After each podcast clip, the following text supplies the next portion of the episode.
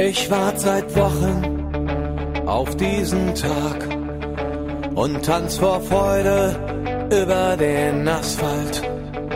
Als wär's ein Rhythmus, als gäb's ein Lied, das mich immer weiter durch die Straßen zieht. Komm dir entgegen. Hello and welcome to Gegenpressing, the German football podcast from the Football Grad Network. I'm your host Bryce Dunn, and joining me, as always, is Manu Veth. Manu, how have you been? Yeah, I'm doing pretty well, Bryce. Uh, I actually want to do something special this week, and I want to give a big shout out, A, to all the Canadians around me, and B, to the German hockey team that kicked out the Canadians on, on last week on uh, reached the final of the Olympics. And there was a travel warning issued by the German government for Canada. And I have to say, as a German living in Canada, I was treated very well. I watched the final with a whole bunch of Canadians. They were all cheering for Germany. So hey, well done Canada. Well done for uh, losing the match, being a good sport about it and supporting us against the Olympic athletes against of Russia. So I had a great weekend, Bryce, watching that in a bar. Had a few too many afterwards, you know, win or lose, hit the booze, but yeah, great weekend. How about you? How's your weekend been? I, I heard you went to my old home. Yeah, very true. Well, it sounds like you had a fantastic time. Glad to hear that everyone got behind you since uh, was in a good spirit. But we were very much in a good spirit as well because we were in Munich uh, for a stag do, which was uh, which was great. But um, a lot of people said, "Well, what was Munich like?" Don't really know, to be honest.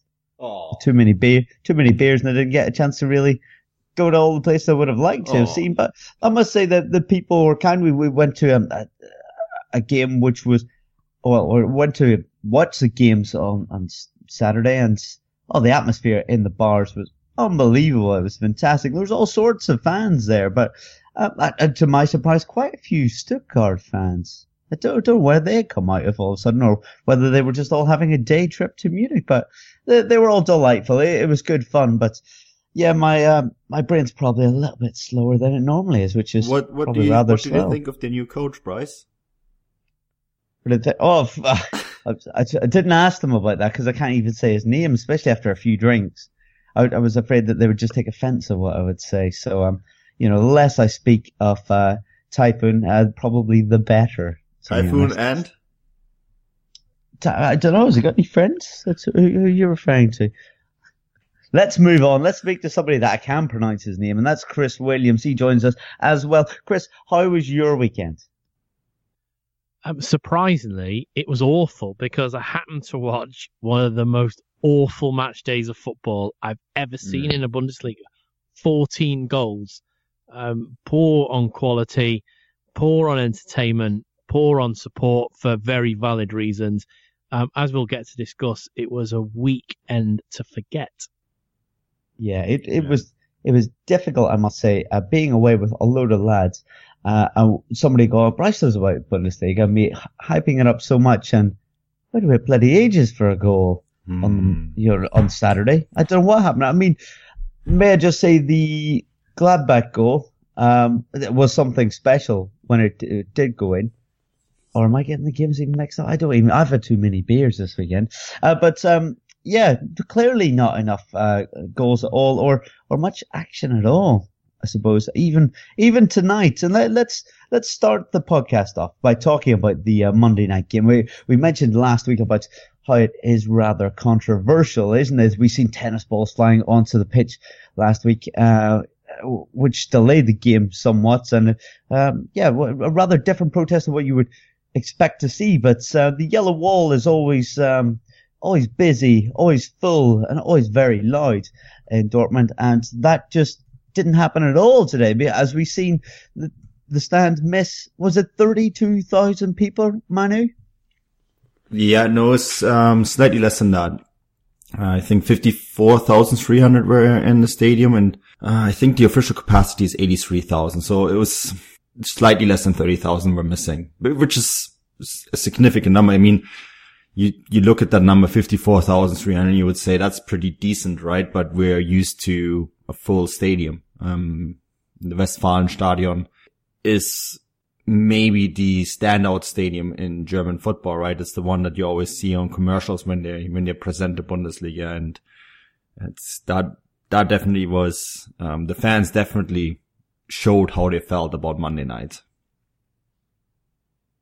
Yeah, very much so. Chris, you've been um, over to Dortmund to see games on many occasions, and this um, this really can affect uh, performance, can't it? And maybe it's not a bad way if, if the fans really do feel uh, strongly about these uh, Monday night games. Maybe this isn't a bad way to kind of demonstrate that and, and, and get it across. I think this demonstration is more substantial than the one we saw last weekend. Now, where the kickoff was delayed by 10 minutes, the Frankfurt fans um, put a very good demonstration up, but then they went back to their stands, uh, their seated areas and their standing areas, and, and then provided a fantastic atmosphere that, you know, we saw a cracking game of football in. Um, so what actual impact did it have in the big scheme of things? Very little, I would say. Whereas this one, you know, you've got, it's not far off a half empty stadium it's an iconic stadium, as Manu's already said, and it had all the feel. And anybody that's watched it, and anybody that watches it back either online or various apps, etc., had the feeling of a training game. And it does, it happens. We've seen it throughout when teams play behind closed doors or other sorts of demonstrations when fans leave to make a statement. It does affect because the players are used to playing in, you know, cauldrons of atmospheres and all of a sudden they're playing in, you know, a vastly reduced capacity um, and don't forget the the biggest reduced area was the yellow wall, you know, the Südtribüne, which um, that generates the main atmosphere inside the ground. So people had a go. Um, you know, good good place to for having a go. Although should they have turned up, that's a different question altogether. Um, but for me, this demonstration was a lot uh, more successful. Um, it's embarrassing, I think, for the DFL to have one of their um, standout stadiums, you know, not far off half empty for a game that was shown all around the world, um, not just in Europe, but it was shown in America. It was shown um, on the Arabic continent, you know, North Africa and the Middle East. Um, it's even shown in South Africa, North America, as in Canada, as well as um, as well as the USA. It's shown all around the world. This this could be the protest that really gets to the heart of the matter. I think it, it's all right with your tennis balls and you know your banners, but if people are still going, people are still going. This is a really big statement tonight for me. Yeah, and it, it looked like a friendly rather than an actual football game, right? And it, a league that advertises itself so much to be fan friendly, cheap tickets, good fun. And then people turn it on and they expect to see all that and they see 54,000, um, in a game that more or less resembles a friendly match that's going to do more damage than good, um, financially in the long term anyways, right? I'm not sure, Chris, was there a Monday night game in the Premier League today? I don't think there was. I'm not sure. There may have been. I was um, fully committed to um, watching the um, the Dortmund game, but it's completely different in England. Mm. It's it's almost accepted these days, and and even though you know fans aren't happy about it, um, for instance, and it was over the weekend, but Newcastle travelled down to the south coast to play. I think it was Bournemouth, and that's like a 700 mile round trip, which is a lot for the for England. Um, obviously, Germany's a, bigger country, one and a half times bigger, so you can understand why, particularly on a Monday night, you know. People from Augsburg don't want to travel up to Dortmund, or you know Hanover don't want to travel all the way down to Freiburg on a Monday night. It's part of the working week. It's I can understand sort of why you know they wanted to put the Monday night games on because they're saying it's for the benefit of the Europa League teams. But you know, as we'll get onto, I don't think it's benefited um, Leipzig at all. And on tonight's showing, I don't really think it's benefited Dortmund. Yeah, I don't think that that short time makes a difference. I mean, that's the big argument, right? It gives teams more of a rest. Um, we'll get to Leipzig in a moment, but for Leipzig, I would actually say it was the opposite because then they had fewer days to recover before the match, right? Against Napoli, before the return. Like, this is a bit different because there is no Europa League until next week. Um, so that's, it's a maybe a little bit different. Maybe it actually does help them, but, um, Dortmund, I can't see it. I just can't see that argument actually being beneficial. Um, that they're saying, well, this is, this is going, this is supposed to help teams to recover from the European hangover, right? Um, I'm not sure that these extra 24 hours and then the, the fact that you go into a stadium like that and it's just such a deflating atmosphere. And these players, especially when you're used to playing in Dortmund, you, they almost live off that atmosphere. And you, you saw it in this game. I, I thought they started really well and they played really well. And then they usually get carried into, um, the, into the second half, right? But the legs were just gone and there was just no emotion and no, no fighting spirit in this team in the second half. And Dortmund seemed just very deflated for me, um, the, the second 45 minutes. Um, Manu, just before we move away from the, the talk of uh, Monday night games, do, I mean, we see these protests and yeah, they send out a very strong message, but do, do you think we actually are going to see anything done about it?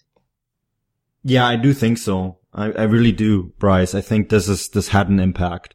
Um, Hans-Joachim Watzke has said that they would rather lose money, um, than keep going with the Monday night games. Unfortunately, I think the, it's now in the contract, in the television contract until 2021. So, um, until then, I think it's very difficult to change it.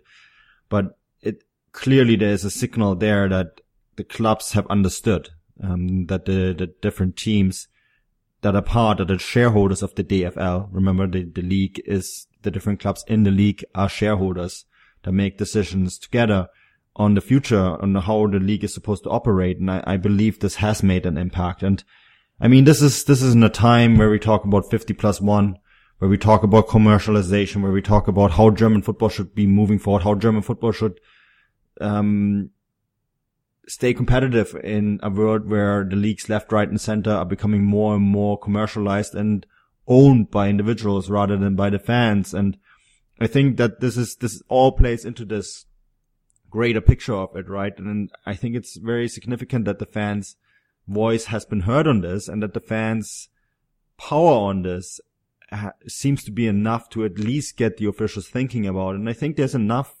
there's enough club owners now out there, or not club owners, but people running the clubs understanding that this is maybe not the right way forward. And I could really see the Monday night game scratched. Um, and I mean, Chris, this is, this is something that we talked about. The fan power is so different in Germany than it is in maybe any other European league. Yeah, it is, and I think on this particular one, we you know we'll see it maybe removed, and there wasn't a great deal of happiness originally about the Friday night game, but that's that's at least the start of the weekend.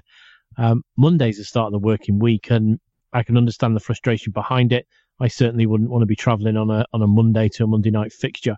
Um, you know, if if I'd been in work all day, um, so yeah, I I'm in agreement that I think this will be one of the nails in the coffin. Now, whether they can renegotiate that television contract mid-term waits to be seen, but I would be surprised if we see it again um, after the end of this season. And I'd be shocked really if I saw it again. And I think it would it would lead to a lot more demonstrations, which may not be as um, as amicable because although the one in Frankfurt last week disrupted the match. It was a very peaceful protest. You had the tennis balls being thrown on at half time, but that in itself is, you know, is a peaceful protest. There's no actual violence. And then today's was a, protest of a boycott. So I can see the protest being ramped up if they don't get what they want. And German football supporters are very passionate. That's what makes the league um, so attractive to people from all around the world who want to go and watch it. So that passion that is seen on the terrace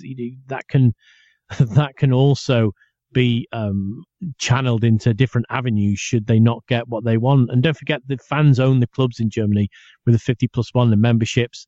Um, so they have a right to be heard and, and their voice should be listened to. There's actually an interesting one, Bryce. Um, so Kicker had a poll. We love polls. Polls are always great. And they had a poll on uh, the different kickoff times um, last week, and they published it. And 85.6% of people in watching the Bundesliga and reading Kicker um, said that they are extremely unhappy with the Monday night kickoff time. Um, so that's 85.6%. Uh, Friday did actually, I mean, the, the mixed, mixed poll on Friday, um, 34.9% said it's good. Um, but also, you know, 13% said that they're very unhappy about it. Um, the Saturday game, surprise, surprise, the 3.30 kickoff or the 2.30 kickoff in the UK, uh, UK time, um, 81.6% said that that's the perfect kickoff time. So, you know, there is, it is, it is interesting how, how people see it. Uh, Sunday, the, the 1.30 kickoff on Sunday did very poorly. Um, the Sunday kickoffs didn't do that well either. It, it really seems that the, the general consensus is Saturday, 3.30. That's when football is supposed to happen. Wow. Yeah, that's rather definitive, um, talk really, isn't it? You via the poll. Uh, rather interesting as well. I mean, I suppose Chris and I, you we, we're used to maybe English football and that's what we've kind of grown up with being in the UK. And, you know, you, you've seen football being played at all sorts of different times and days. So, it's good that they're they're voicing their opinions, you, and they wanted to to to stick to this way. But um, we we talk about the Monday night game, obviously um, being in place for these uh, Europa League games being on a Thursday night, and uh, let's let's focus a, a, little bit on Dortmund's uh, game against Atalanta briefly. So, Chris, uh, we've talked in the past about how you know under Stöger they've um, been getting results uh, and they got a result. You know, they got through the tie um, after after being behind and then finishing one one.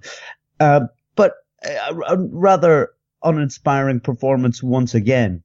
You know, I don't know how much that is. It's it's it's a two-legged European game. If you go away and you don't play particularly well, but you get a result, I think that's that's a great result um, one one away in uh, Atalanta or a, or you know where Atalanta are playing at the moment. Um, they left it late, and you could say you know it was by the skin of their teeth, but this particular fixture or this particular tie, I think it hinged more on the home performance. A home performance from um, Dortmund was poor.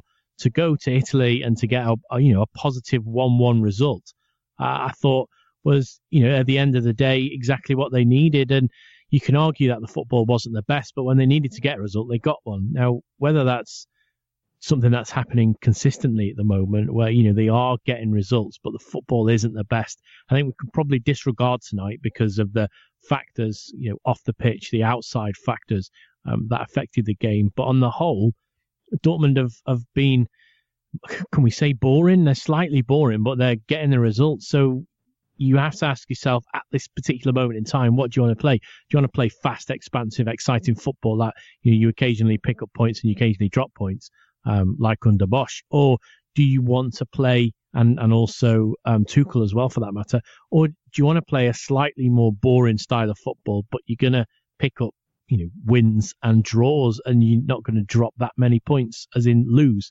So it's a bit of a catch 22 situation. What was Peter Stöger brought in for? He's brought in to steady the ship. Has he done that? Yes. Is it exciting? No, not if you compare it to Thomas Tuchel. Um, but at the moment, you know, they're second, albeit if they'd hung on, they would have opened a nice gap, maybe to cement that second place with a three point um, cushion behind them. But at the minute, they are where they can't be any higher than they are, Bryce. They, you, they fell off the boil um, that Bayern overturned that massive point gap, 14 point gap at one at one time um, earlier on in the season, and they fell completely off the rails. And and Stöger's come in and turned that around, and they're the highest they can possibly be in the league. And whilst I don't find it that exciting, uh, I don't think you can really complain about it that much. Um, if they were sixth or seventh or eighth, um, then there'd be a lot to complain about. But when you're sitting second in the league, you know, or top of the other runs because have ran away with it, then Peter Stöger's getting the results that he needs to get. Whether he's there next season, I'm, I'm not particularly sure or sold on that yet. But at this moment in time, the result out in Italy uh, was a good one.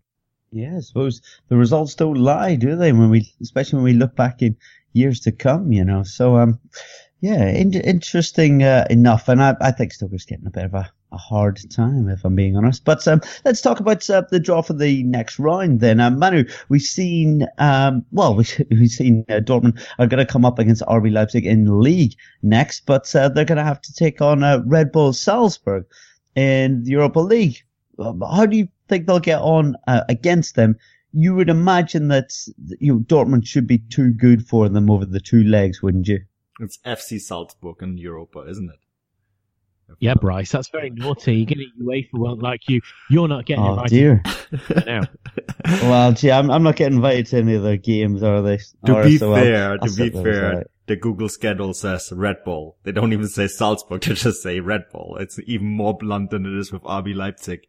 Um, I guess bull weeks for Dortmund, uh, if you take it that way. Um, that can be seen as a positive if you're into stocks. And I mean, Dortmund is a team traded on the stock market. Um, so it's a bull market, maybe. Uh, you can play on that. But I think, you know, RB Salzburg, um, they're a very good side in Austria and a very well organized side. They're obviously in the, I mean, anyone knows that, that that's how it is. They're part of the Red Bull, um, fabric. Uh, you know, they're part of that, um, chain of teams that, um, which and RB Leipzig and RB Leipzig have signed many, many, many players from, um, Salzburg and, Salzburg have a fantastic academy. I think they won the UEFA Youth League last year. Um, so, you know, they are very good at producing players. They are a side that is very well organized, that dominates Austrian football. And I think that Dortmund have to play very well actually to beat them because they know how to play football there. And, um, I think over the two legs, Dortmund will take this game. Um, I think there is something to watch though when it comes off the pitch is the fact that, you know, two times against RB teams, uh, Chris, um, I'm pretty sure there's a lot of Dortmund ultras that are not going to be quite so happy about that. Oh yeah, well, um, protest take two. Uh, they won't be travelling to um, Salzburg, will they? They've already said uh, a few of them, including the Unity and a couple of the others, have said they won't be going. Now you will get um, normal run of the mill fellas, daughters, sons, wives, children going, but the main hardcore um, support that follows Dortmund will be absent from the ground in Salzburg. Yeah, there you go. That's, I mean, that's an interesting byline, and I'm curious to see how it's going to be in the return leg.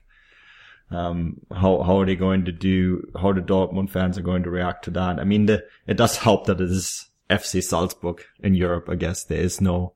I think they have a different logo too, don't they, Chris? They don't have the. Uh, yeah, they had to. So, as part of the um, UEFA paperwork to say that RB Leipzig and Red Bull Salzburg are not the same team, Salzburg had to drop one of the Bulls on their mm. shirt. So it's like uh, we're a different side because they've got two Red Bulls and we've only got one. Oh, there's the, the 50 plus one Klaxon, and uh, I, I know a few people that will be going off on Twitter on that. I think we all know what we're talking about, and it's it's going to be interesting to follow it all. They are a completely different side. They just wear the same colours home and away. They've got the same sponsor, and you know they've got the same logo pretty much. But they're a completely different company. Honest. So, so would that mean if they won the double, say they won a Euro, you know, a domestic and a European title, it actually wouldn't go down the books as as an official double?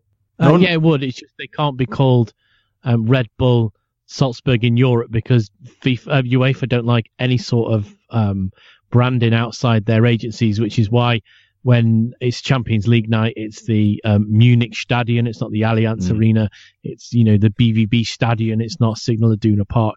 Um, it can even come to England, it's Leicester City Stadium, not the King Power Stadium, um, because of the sponsorship regulations with UEFA. So they would still be classed as you know Red Bull Salzburg would still say we're European champions, but um, it would show on the UEFA website as FC Salzburg. Yeah, and in Austria, Bryce, they often carry the name of the sponsor in the team name. It's very, very common.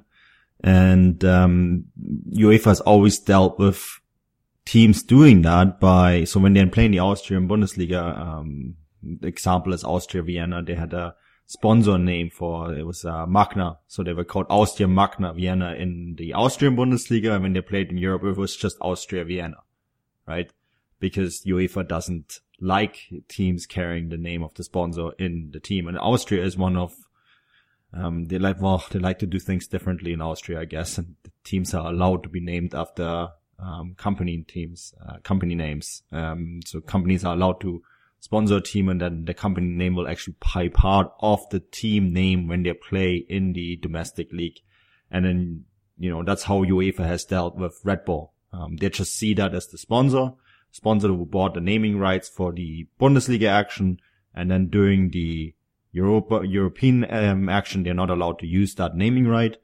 Uh, the reason why RB has it, of course, RB that stands for something different, doesn't stand for Red Bull, right? So actually that's a pretty clever move by the decisions makers in Leipzig that they said, well, it stands for Rasenball, so the RB actually survives uh, the UEFA censors. Yeah, well, aren't you guys full of knowledge? There we go. I learn something every day, don't I? Anyway, let's talk uh, a little bit about uh, RB Leipzig. Thankfully, got that one right. Eh? Uh, uh we'll talk about their uh, their ventures in Europe as well. Things haven't. Well, they've got managed to get through, but things haven't been going so well in and around that. I mean, they've now lost three games on the bounce. So let's talk about um, their action um, midweek last week against Napoli. They managed to lose 2 0 and, well, looked somewhat deflated, Chris. Yeah, they looked tired. It's as if they'd played Monday, Thursday.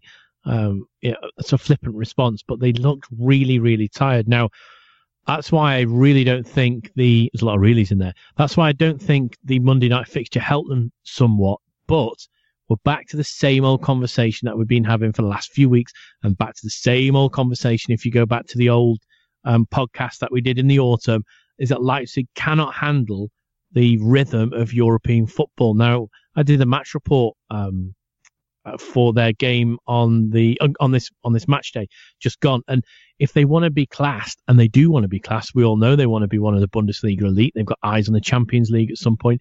If they want to be able to sit and dine at that top table with the likes of Bayern Munich and Barcelona and Chelsea and Liverpool and City, uh, you know Real Madrid, they can't they can't be like this. They've got to get past this um, inability to play weekend midweek football because it's critical. If you want to be a, a, big European team, you have to get used to that. Now, this is where I think their recruitment and retention problems come to the fore because you all know, or we all know, um, and everyone that's listening will know, that RB Leipzig like to recruit younger players and develop them. That's part of their, you know, DNA that, that they've had from a short time. At some point, they're going to have to change that if they want to compete at the very, very top. Otherwise, they're just going to be another, and I don't say this in a disrespectful way, but they're just going to be another Fenerbahce or they're just going to be another Feyenoord where they will be very good in their domestic league, but pretty dreadful in Europe. Squad depth, right, Chris? That's something that we've mentioned so many times. Uh, yeah, and they, they have been. You, I know you're going to mention it. I should be quickly. They they have had a lot of injuries this mm. season, uh, but that comes from the inability of the squad and the training to deal with this rhythm of mm. European football. I think. Well, remember we chatted when you wrote the um, the preview for the Napoli game, right? And um, we chatted about the possible lineup, and then we both looked at that squad list, and we said, "Oh, this is a thin squad."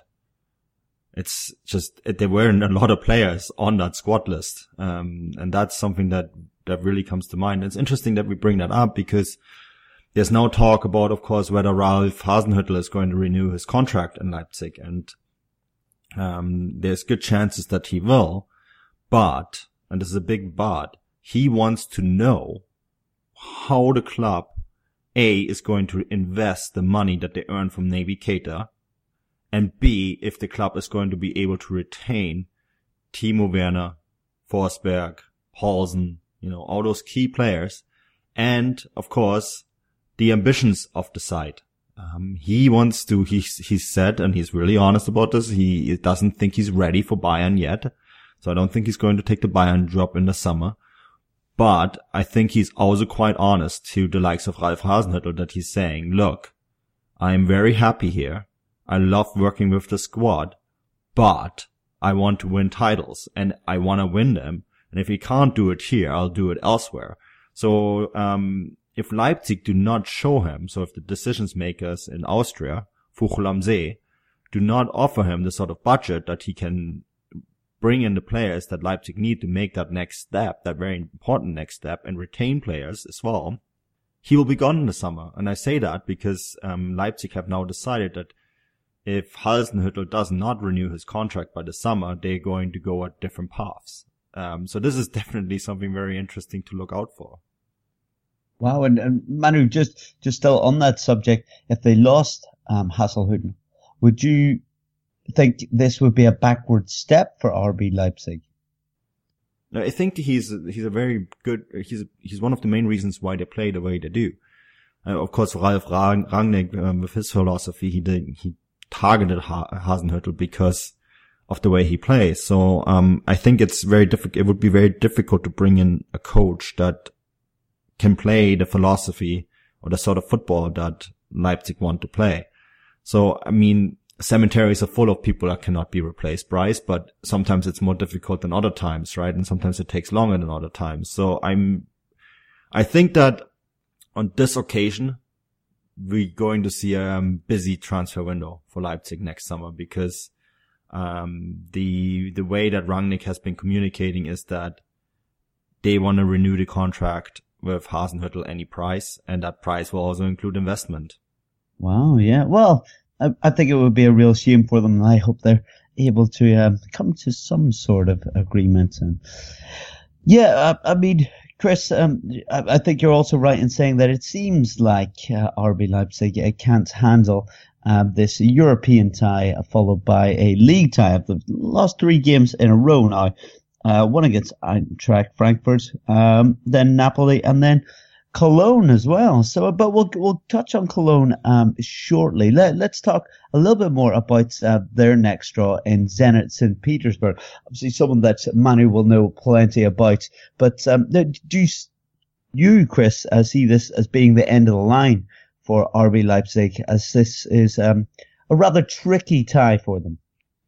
Well, it is, it is very tricky, as um, as um, Celtic found out. So it's um, it's a it's a hard place to go. Um, Zenit play very good football, even though I believe they're just coming out or they're still in a break. Is that right, Manu? They're they're at a part of that season where maybe they're not firing on on top form, but they do have the players to be able to cause Leipzig some damage. I mean, we have to remember that they did go um, to Napoli and win three one, so they can do it. Although that was a bit of a depleted Napoli side due to the fact that they're pushing for the Scudetto, their first Scudetto for um, for a long time since the early '90s. So you maybe can see why that result went Leipzig's way, but then you follow it up with what they did at home, and you know, it was really that away goal that got them through that. I know Leipzig, you know, could have could have leaked another goal, but you never know what happens after that. You know, European ties once you let one in, next thing you you know you've been hit for four, and we've seen that throughout the European match day this season,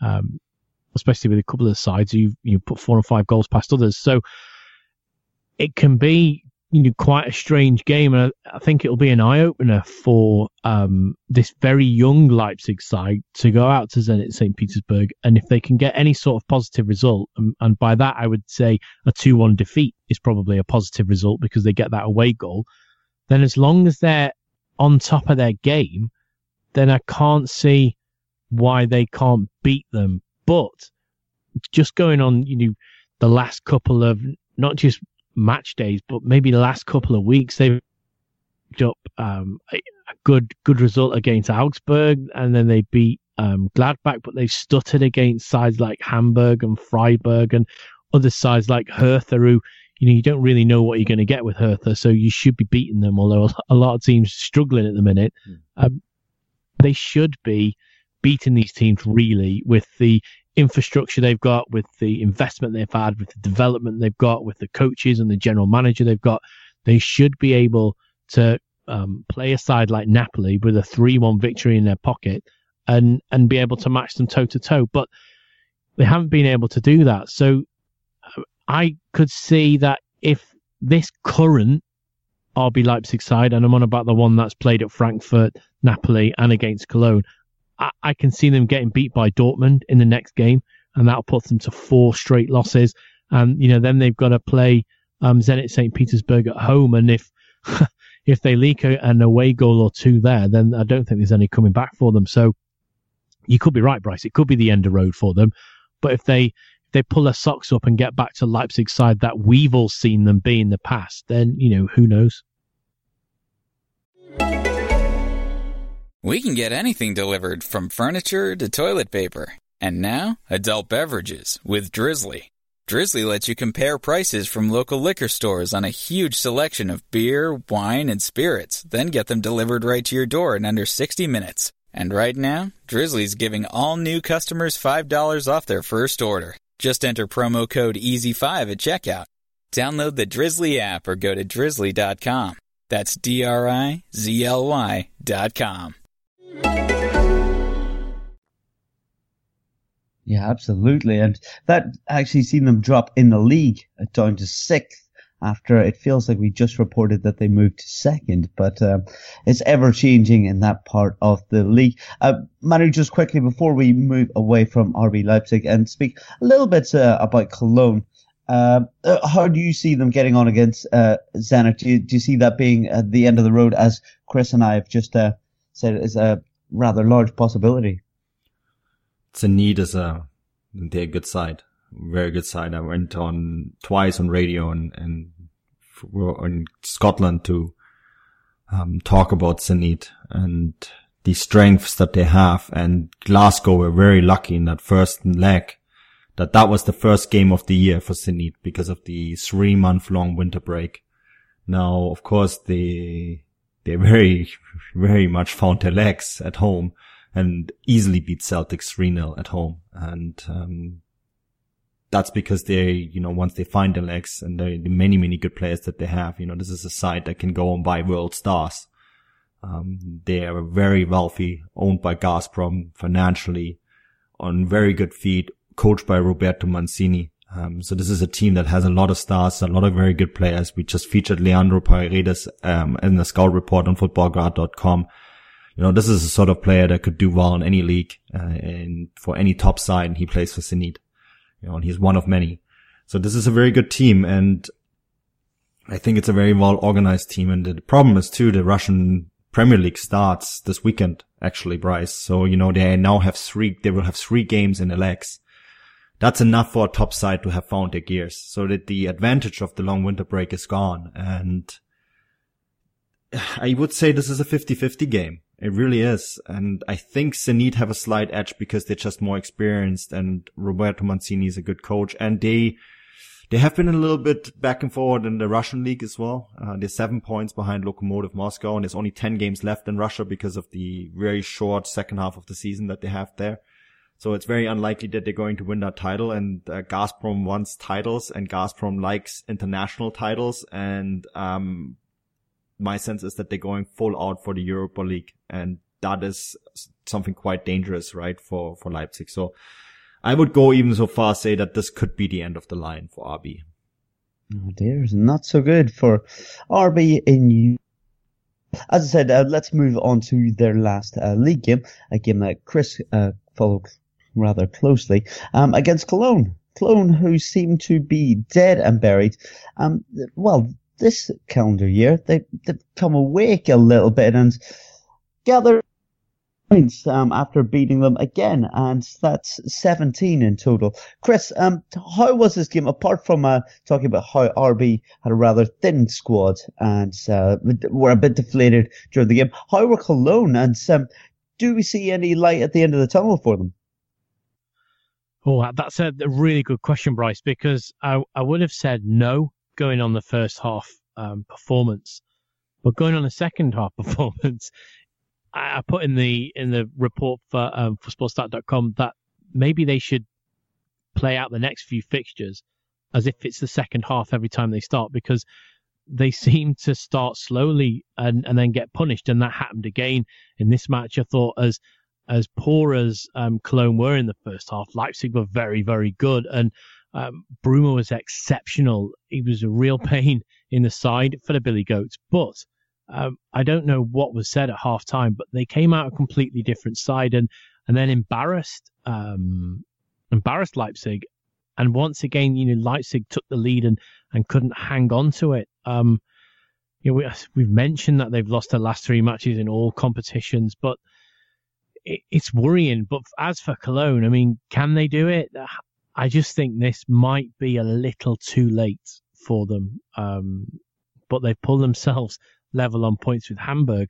Whether they can claw all the way back to the um, relegation spot. And Manu, we spoke about this last season, didn't we? And you did in great depth that if you get a side like Cologne who do manage to pull themselves all the way up into that relegation slot and you go into that relegation playoff, if you can play a team that have slipped out of the um, automatic places into third, then all of a sudden the the balance of mental powers with the side like Cologne that have been doing so poorly all season because they're on a high where they're going to play a team that are a little bit low down perhaps because they've missed out on automatic promotion.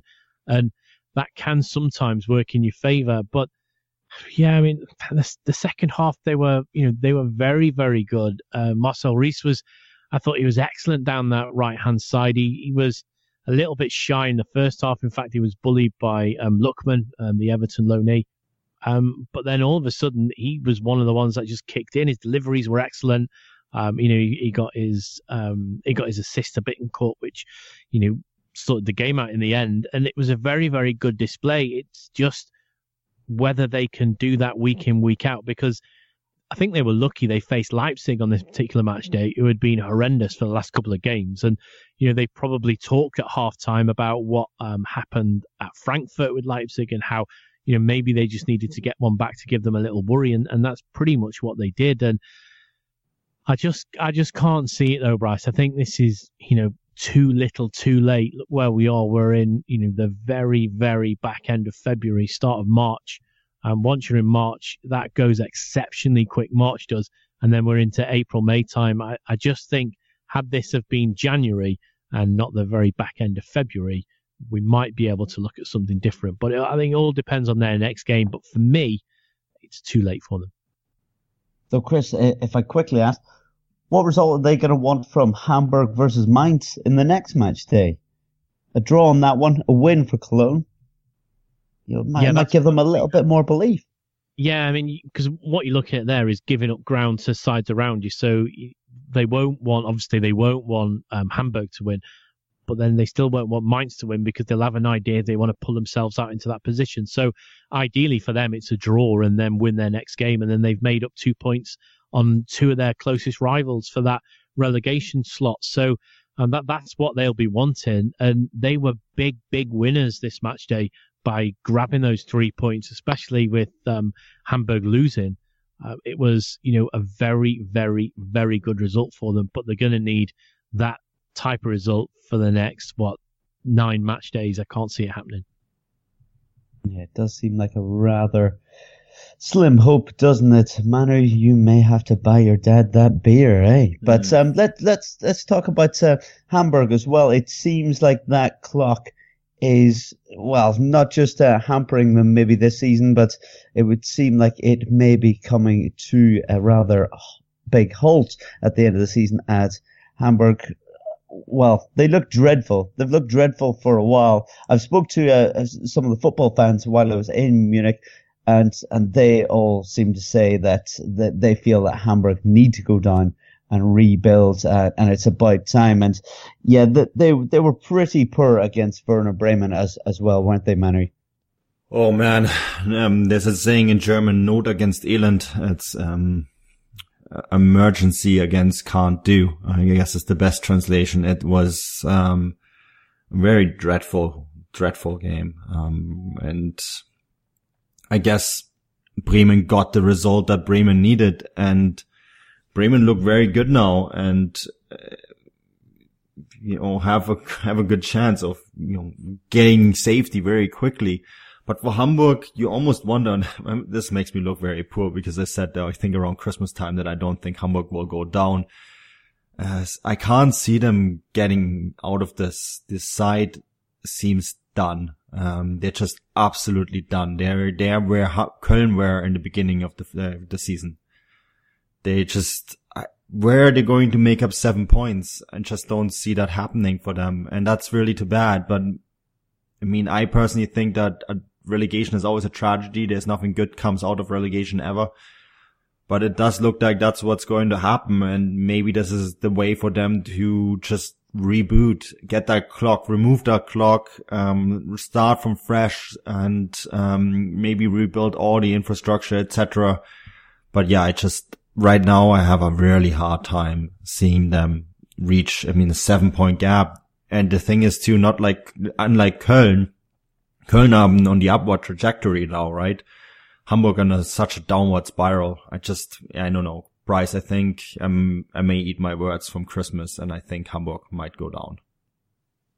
Yeah, it's looking Bryce, tough for Bryce, Hamburg. I'll, just jump back in there from that question you said. Of looking course. at the fixtures, if um, it might be for Cologne's benefit for um, Hamburg to um, beat um, Mainz in their next game Mm. because that will give Mainz the push over Wolfsburg, who have been awful, and that could be the key for Cologne getting out is to drag another side right down into the brown sticky stuff. And I think if Wolfsburg go into that area, they too could then go on a downward spiral because they just about escaped it last season. In fact, the game I was in, I was willing for um, Braunschweig to score because I just thought they had everything that they needed. So they escaped by the skin of their teeth over those two games, really. And it could be, it could be that Cologne's best way out of trouble is for um, Mainz to win and drag someone else down into them, and then they're fighting against, you know, as Manu said, Hamburg look like a team that have gone, um, and if Wolfsburg could be dragged back into that relegation um, playoff place, then they mentally could go as well. And then if Cologne are on an upward trajectory, that's easy because you're just looking at picking off two people who want to be anywhere else apart from a football pitch. Yeah, and then Wolfsburg. I mean, when you look who's who's likely coming up with Düsseldorf and Nuremberg, right? If we lose Hamburg, um, both those both those cities are big cities with bringing big uh, numbers to stadiums, so we wouldn't lose lose them. Losing only one of them would be uh, more ideal. And I don't think anyone would shed a tear at the moment if Wolfsburg go down. I think that team has been, that's the, the mismanagement, uh, number one mismanaged side in European football right now. If you have a salary scale of, uh, Atletico Madrid and you're looking at the, at the relegation, I think then, um, you almost deserve to go down, right? So that might not be the worst scenario, uh, in my opinion. Well, that's a per Hamburg would have Mainz and then Bayern Munich. So Mm. rather tricky games for them. Um, yeah, let, let's talk a little about uh, Wolfsburg as well as, as they're in and around there as well. We announced uh, last week that all of a sudden they were without a coach. Um, they've managed to hire, well, Manu is going to be able to tell us a little bit more, bit more about this fella as a relegation specialist, but Labbadia, Bruno Labbadia, uh, we've seen him previously um, at Hamburg and Stuttgart. Um, Manu, is he somewhat of a relegation specialist? And if so, will he be able to turn things around there? I like Bruno Labbadia. I always have. I actually think he's a very good coach, and for some odd reason, he he's very good at saving clubs and then get them into a good situation. But then he's very unfortunate that he gets that he's at clubs that expect more than they can maybe achieve. And this is this is a good example. Is Hamburg. He saved them from relegation. The following season, he finished in tenth place, and then he didn't get the players that he wanted and uh, Hamburg almost got relegated in the end of the season without him. Um, he, he was let go at uh, actually a decent position. He was 10th in the league at the time, and then they actually almost got relegated after they fired him. Um, similar situation in Stuttgart. Stuttgart he did very well as well. Um, saved the club from relegation and then um, worked together with Freddy Bobic. And um, there was always a bit of, there wasn't very much chemistry not between Bruno Labbadia and Freddy Bobic, but between Freddy Bobic and the upper management. So it just didn't work out very well for them. And Stuttgart actually ended up doing worse without Bruno Labbadia as well. So he's a, he's a coach that shows, does very well, rescues the clubs and then is in the unfortunate, has been in the unfortunate situation that the clubs that he's in, because he's usually goes to big clubs, um, that the clubs that where he's in, he's, they don't give him enough time for a rebuild. And, um, I'm curious to see how he will do at Wolfsburg. He's the right man for the job. I do believe that. I think that he, if Wolfsburg have a fighting chance to stay in this league, it's because of him, because he's a very, very good coach. He plays very good football and he might be able to fix the squad. So I think that actually signing Bruno Labbadia was the right decision by Wolfsburg. And um,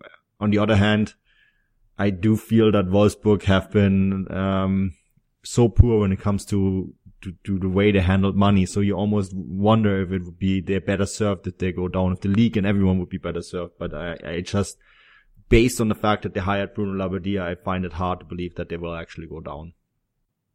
Oh, so it's very interesting towards the uh, bottom of the table there, and it's it's going to get more interesting, I feel, as the weeks go on. But let's speak about a uh, gegenpressing uh, podcast favorite in Guido Burgstaller, as we've seen him have a rather fantastic game for Schalke uh, against uh, Bayer Leverkusen. Um, Chris, we mentioned at the start of the podcast, didn't we, that it wasn't the best of match days, really, was it? But um, do you think the Schalke performance and result was uh, possibly the uh, game of the weekend? Well, I think um, Guido Burgstaller uh, was the player of the weekend because I just I've got a lot of time for him and think he's brilliant. Um, and once again, he's come up with the goods. And I took to Twitter to, to say this that he was written off by almost everybody um, when he left the second Bundesliga. Oh, what are they signing him for? But you know, not that we're the, the font of all knowledge, but we did say we thought he would fit straight in into the Schalke side. And, you know, I think it's the way he plays. He's just so competitive and he's got that, that, that guile inside him. He's got that look in his eye of a striker who just wants to score. And I think he links up very well. And, you know, I, I wrote that he's, he's critical to this Schalke, um, revolution under Tedesco and the fact that, you know, they're so high in the league, sitting in third, and it's all down to the likes of Burgstaller and their drive for this game. Um, not sorry, not for this game, but for this whole season. But yeah, you're right. It, it, it wasn't the best match day. And, you know, this 2 0 win away at Leverkusen, I, would say is bar Cologne's um, result. This let's say that Cologne's is the result for the bottom half of the table. I think that Schalke are the big winners this match day when it comes to trying to cement the Champions League automatic. Obviously, I saw the game. I just didn't see it live. So if you watch that game live, well done to you. But um, the Futbolgrad Network will be live at Schalke this coming match day. So I'm really looking forward to that and being able to see finally see um, Burgstaller live and see what Domenico Tedesco can serve up um, obviously, Schalke have accredited us as a network, so I'll be there representing the network, and you know I'm really looking forward to my first visit to Schalke. Uh, just just before we move away from uh, Schalke, um, Manu, uh, some people are saying that the uh, well Max Meyer um, may be leaving um, Schalke or he may be staying or and, and other people you know labeling him as a Xabi Alonso uh, style um, replacement for any any clubs looking for that kind of player out there. Uh, do we know what the the latest is with him? Yeah, so the, as it often is when we do our pod, um, late news is that apparently he has um, turned down Schalke's latest contract offer. So if that means he's not going to stay or if he's going to leave, I don't know, but it, you know, definitely a blow for Schalke if he decides that's, um, he's not going to stay. Losing Goretzka and Meyer would be steep, but Schalke are to blame for this because, you know, they, they didn't renew his contract when he was wanting to renew his contract, um, thinking that he was maybe not good enough. And then Tedesco reinvented him and he has done very well since. And now he now he's sort of turned the tables on them. And I, I guess that's just a case of maybe the club having sort of miscalculated a little bit. Um, so I think that they they will pull every stop to to sign him, but maybe he because he was sort of um, not given a, a, new contract when when he needed it, uh, he might actually leave. Um, there's a good chance, I think. Oh dear, that would be a, a shame for Schalke and a, shame for the Bundesliga if he was to uh, leave the league. He's uh, certainly a fantastic talent, isn't he? But um, uh, we will be there uh, with Futbolgrad, as Chris said. Uh, Schalke taking on Hertha Berlin. Uh, Hertha Berlin this weekend managed to uh, hold out a draw nil nil with Bayern Munich at the Allianz, stopping Bayern from uh, setting a new record of consecutive wins. Uh, but this game um, wasn't just disappointing from a Bayern point of view um, because of the results, but also uh, Kingsley Coman is now out to the end of the season. Uh, Chris, so what type of impact might this um, you know, have on Bayern uh, going into the latter part of the season. Obviously, in the league, they're looking rather comfy, but um, they, have got some aspirations uh, in Europe. Yeah, it's a really disappointing um, blow for them because I thought under you know Heynckes, he's one of those players that's been revitalised, and you know there's a number of them um, since Ancelotti left. But um, Kingsley Coman, especially, I thought he's every time I've seen him play recently, he's looked exceptional on the ball. He's a player playing full of confidence.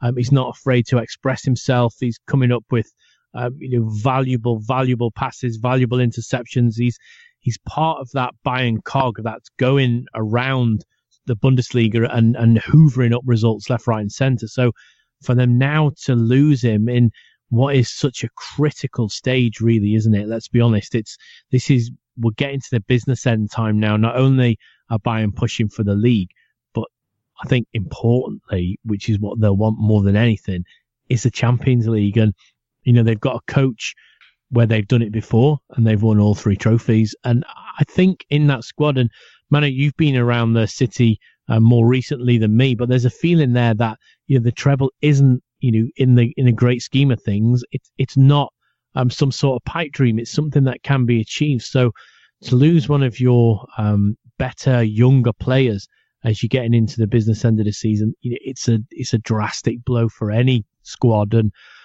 any team, but especially this Bayern Munich side. And I hope it, I really hope it doesn't derail them in Europe because I, you know, I'd like to see them um, get to the final. Obviously, I'd like to see them get beat by Liverpool in the final, but I would like to see them um, make it to, to Kiev and and really stamp an authority on a competition that I think they've sort of faltered on in the last couple of years.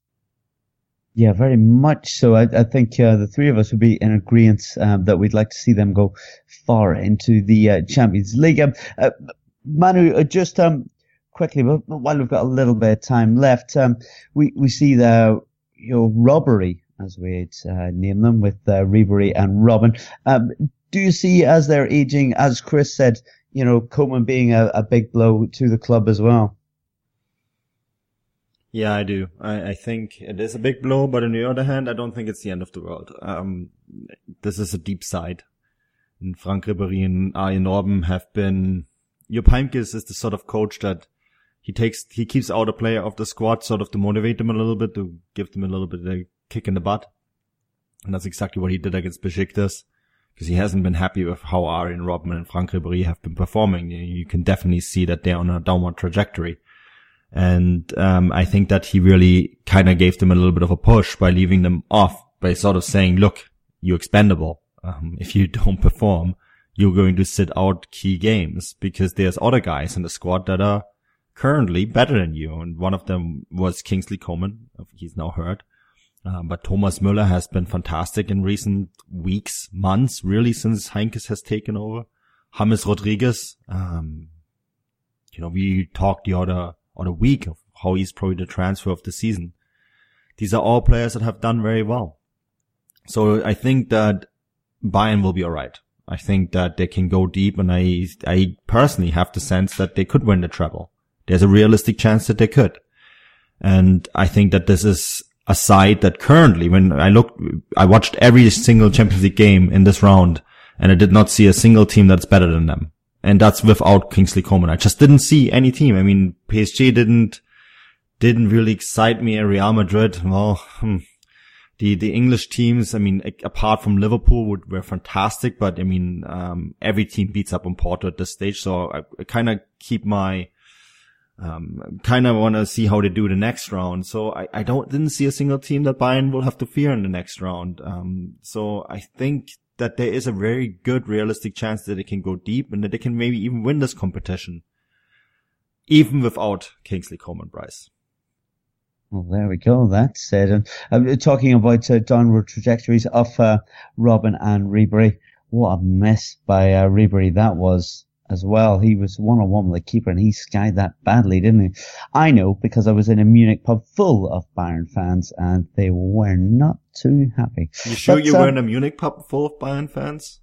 Well, there were certainly a lot of red uh, Bayern Munich shirts ah, in there. Alles Zugereiste. yeah. Maybe they were Yeah. maybe maybe they were on a day trip, or or maybe they were all foreigners that live in the city. I, I don't know. I, I can't confirm, but there was a a lot of Stuttgart fans in there as well. Uh, but um, guys, I think that more or less does it for this week. I can't believe after the weekend I've had and the amount of alcohol I've managed to get through this podcast. But um, Chris, what have you got going on this week? What would you like to draw people's attentions to? Okay, so this week starts um, a bit of a mammoth week for me personally. Um, on Friday, I will fly to Germany and cover um, Gladbach versus Bremen. Um, Saturday will see me um, go to Schalke for Schalke versus Hertha Berlin. And then Sunday will see me travel to Cologne, hopefully, for the first time to watch Cologne against Stuttgart. That's something I'm really looking forward to. Uh, Monday um, is a fly back to the UK and go straight to Liverpool. Um, and then I've got press conference duties and then Liverpool versus Porto on Tuesday, followed by Spurs versus Juventus on Wednesday. So it's a pretty busy week coming up for me and the Futbolgrad Network. So just keep an eye on um, at Futbolgrad Live, fushballstat.com. And uh, also, you'll be able to see me at Chris78 Williams, and you'll be able to keep abreast of all that that's going on. Wow, Chris, that sounded like you just looked at fixture lists going on over Europe in the next week and just decided to rhyme them all off. Very impressive stuff. And Well, good luck on your journey. for your book, Bryce. If you're going all the way to Germany, it just so happens that I'm staying in a nice little place, Wuppertal, um, and it's 30 minutes drive from Gladbach, 30 minutes drive from Schalke, and a 30 minute drive from Cologne. So it just made perfect sense. Clever. Well, that, that, that was pretty clever uh, planning, might I say. And um, certainly enjoy all the games and enjoy your trip to Cologne as well. One of the, the few um, stadiums I, have I've been to, and I thoroughly enjoyed it. Um, so, um, yeah. You're well in there with the uh, Twitterati of Cologne as well, aren't you, Bryce? Well, that's it, you know, but we we don't need to talk about me. Um, I seem to jinx clubs more than I do, yeah, uh, do them any good. But, um, uh, Manu, what have you got going on in, in this next week? Uh, can you possibly compete with Chris? I cannot. no, um, I'll be busy. I think I'm going to have the previews up on futbolgrad.com for some of these games and um traveling to Vancouver on Saturday. I've actually joined um a new network called Pro Soccer USA. Um that's it's a conglomerate of different US based um, newspapers that are going to exclusively report on the major, on Major League Soccer, and I'm going to join them for the 2017 season as their Vancouver correspondent. So I'll be producing plenty of content uh, content on the Vancouver Whitecaps on Pro Soccer USA. Um, so that's something new and exciting that I'm really excited about. Really, um, to cover more MLS and to cover it for a big outlet uh, is going to be something very interesting. But uh, other than that, um, you know, the, the previews, then of course the Futbolgrad Network is not going to be influenced by this at all. Um, they give me the room to, to work on the Futbolgrad Network anyhow. So it, this is not going to be something that's going to influence the output of articles, podcasts, etc. It's just something on top of everything. Wow. Well, you guys are extremely busy. Um, it sounds like it, but, um, guys, if you, uh, have, um, any desire to read about all of these games that I've mentioned, um, just head over to at Futbolgrad Live on Twitter. They'll all be posted on there with plenty of other articles, uh, match reports, previews, and all sorts. Okay. Um, we, um, have received uh, the odds bit of feedback, positive feedback, um, after asking that um, through the uh, end of the podcast, uh, like every week. And we greatly appreciate that. And anyone else uh, listening out there, if you um, feel like giving some uh, kind words as well, we would also um, appreciate that greatly. Um, apart from that, I've been your host, uh, Bryce Dunn. You can find me on Twitter at Bryce Dunn11. Um, enjoy any um, games that are coming up. Uh, we will certainly be reporting on as many as we can. As that more or less does it for today. Auf Wiedersehen.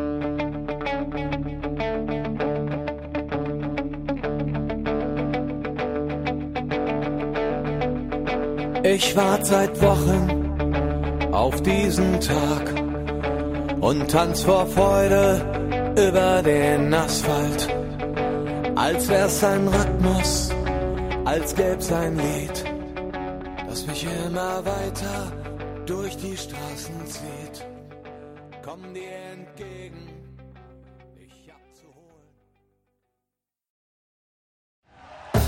Thank you for listening to Bleav. You can show support to your host by subscribing to the show and giving us a five star rating on your preferred platform. Check us out at Bleav.com and search for B L E A V on YouTube.